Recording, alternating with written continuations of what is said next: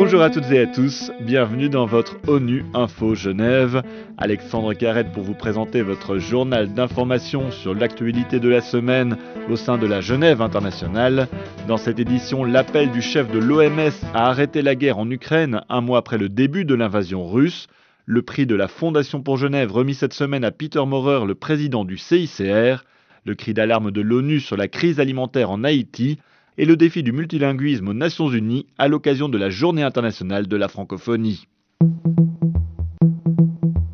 Un mois après le début de l'invasion russe en Ukraine, la situation continue à se dégrader sur le terrain. Le Haut-Commissariat aux droits de l'homme a comptabilisé neuf cent soixante-dix-sept civils tués, dont quatre-vingt-un enfants et mille cinq cent quatre-vingt-quatorze blessés. Plus de trois virgule cinq millions de personnes ont fui l'Ukraine selon les derniers chiffres du H C R. L'Organisation mondiale de la santé a de son côté comptabilisé soixante-quatre attaques vérifiées contre des hôpitaux. Son chef, le docteur Tedros, appelle la Russie à mettre fin immédiatement à cette guerre. La situation humanitaire continue de se détériorer dans de nombreuses régions du pays. L'O M S a livré environ cent cinquante tonnes métriques de fournitures médicales. Mais l'accès à de nombreuses régions du pays reste bloqué. Un convoi humanitaire à destination de Mariupol n'a pas pu être acheminé en raison de l'insécurité. Les attaques contre le secteur de la santé doivent cesser. Les systèmes sanitaires, les infrastructures et les travailleurs de la santé ne sont pas et ne devraient jamais être une cible. Nous sommes également préoccupés par l'intégrité et la sûreté des installations nucléaires et chimiques.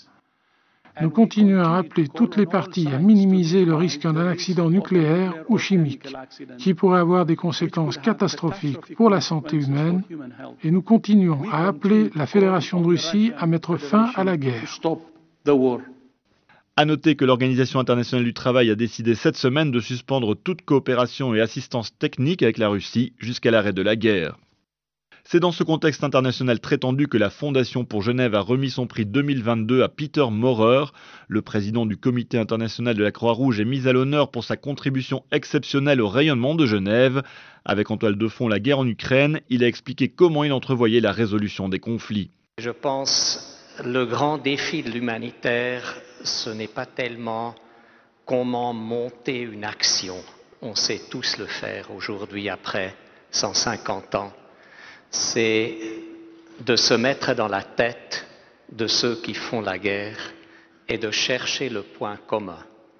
Et le point commun, en fin de compte, c'est ce qui euh, s'est concrétisé dans les principes, ce qui s'est concrétisé dans le droit international humanitaire, parce qu'en fin de compte, c'est un peu la convergence entre ce que sont les principe important d'humanité, et il faut quelque part bâtir les ponts vers les intérêts des belligérants.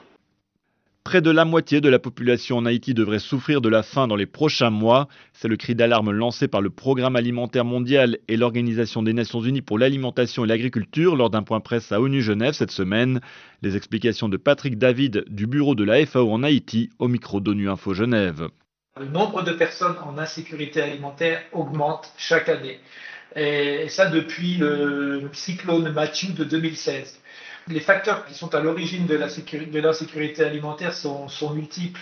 Il y a bien sûr des chocs, mais il y a des causes sous-jacentes qui font que la vulnérabilité des populations ne cesse d'augmenter. C'est-à-dire qu'un petit choc a un plus gros impact. Comme les chocs se répètent chaque année, soit des chocs euh, à cause de tremblements de terre, à cause des, des pluies erratiques et des pauses pluviométriques, à cause des chocs économiques, de l'inflation par exemple.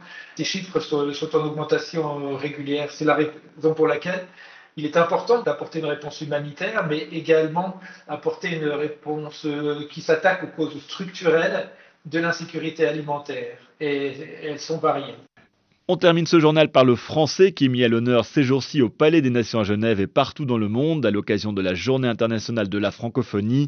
À cette occasion, Jérôme Bonafond, ambassadeur et représentant permanent de la France auprès des Nations Unies à Genève, a partagé ses cinq principes essentiels pour respecter le multilinguisme aux Nations Unies.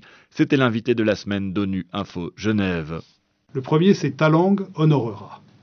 Il faut avoir la fierté, l'orgueil de sa langue.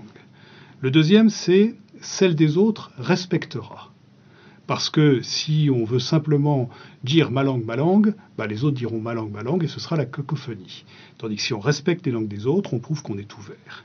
Le troisième, c'est les règles respectera. Pourquoi? Parce que tout simplement, le multilinguisme est inscrit dans la charte. Donc il faut le respecter.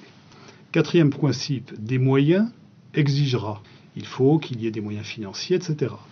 Et le dernier, c'est science et technologique explorera.